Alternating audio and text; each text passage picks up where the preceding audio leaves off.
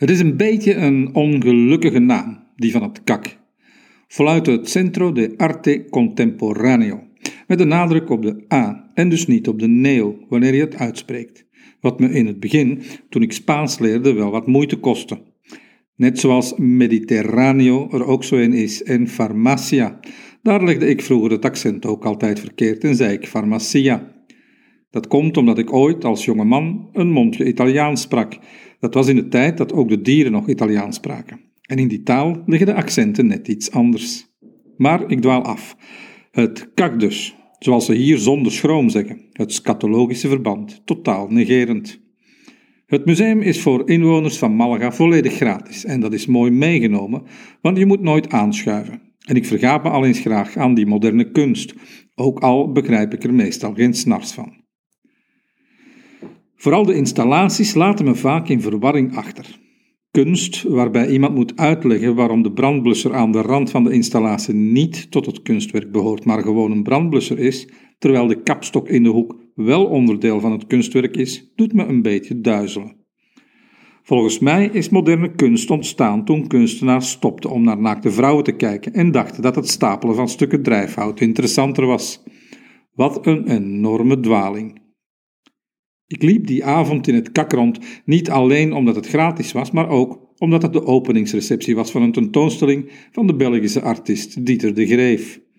Ik had nog nooit van de man gehoord en dat stelde me gerust, want dus was hij volledig gevrijwaard van de hypes die de wereld der kunsten zo vaak treffen. Toen ik het museum binnenliep en in de zaal waar de expositie plaatsvond aankwam, trof ik weinig volk aan buiten Pepe Seguiri, een bevriende beeldhouwer uit Malaga wiens werken vele pleinen en rotondes in Malaga hoofdstad en omstreken sieren. Ik zeg altijd, als je met je auto een rotonde mist, knal je hier geheid op een werk van Pepe. Dat komt omdat de brave man niet alleen mooi werk maakt, maar ook een zogenaamde enchufe heeft bij de gemeente en de provincie. Een enchufe is letterlijk een stopcontact, maar wij zouden het een politieke kruiwagen noemen. Pepe's beelden zijn monumentaal en wegen vaak meer dan een ton. Die verkoop je particulier niet zo snel. En dan is een enchoufe bij de overheid die je opdrachten geeft meer dan welkom. Tot mijn grote vreugde bleken de schilderij van Dieter de Greef geen ton te wegen en had de moderne kunstenaar ook nog een oog voor het vrouwelijk lichaam. In naakte vorm bovendien, want die kunstenaars kunnen de genderneutraliteit nog gewoon aan hun laars slappen. Omdat er buiten een strakke wind woei, had ik voor ik naar het kak snelde een pet uit de kast gepakt die ik ooit in Rajasthan had gekocht, waardoor ik er blijkbaar erg kunstenaarachtig uitzag.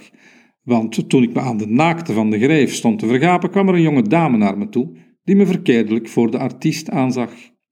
Die dacht natuurlijk, man met baard en gek hoedje, dat moet hem zijn.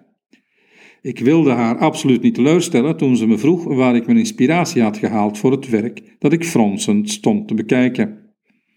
Ik eh, aarzelde geen moment. Het gebeurt immers zeer zelden dat ik voor kunstenaar word aanzien. En ik vond dat ik hiervan volop moest profiteren. Het schilderij waarvoor we stonden stelde een realistisch getekende, naakte blonde vrouw voor. Ze steunt met één hand op een liggend skelet dat dan weer in zwart-witte cartooneske stijl was getekend. Het is uh, metafysisch. Het naakte lichaam verzinnenbeeldt de kwetsbaarheid en de zuiverheid van het vrouwelijke dat de dood, die mannelijk is, overstijgt. Ik fluisterde het in haar oor. Ik vond dat ik moest fluisteren omdat we in een museum waren. Ze had krullen en ze rook lekker. Ze trok een diepzinnige frons in haar voorhoofd en knikte begrijpend.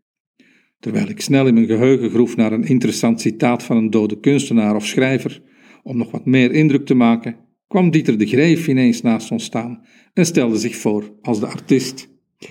Ik eh, pluk foto's van blote vrouwen van het internet en schilder dat daarna, zei hij, eerlijk en complexloos. De vrouw keek me eerst verbaasd en vervolgens erg vuil aan en beende verontwaardigd weg. Toen Dieter me vragend aankeek, haalde ik mijn schouders op. Ze houdt waarschijnlijk meer van installaties met gestapeld hout dan van uh, naakte vrouwen, ik.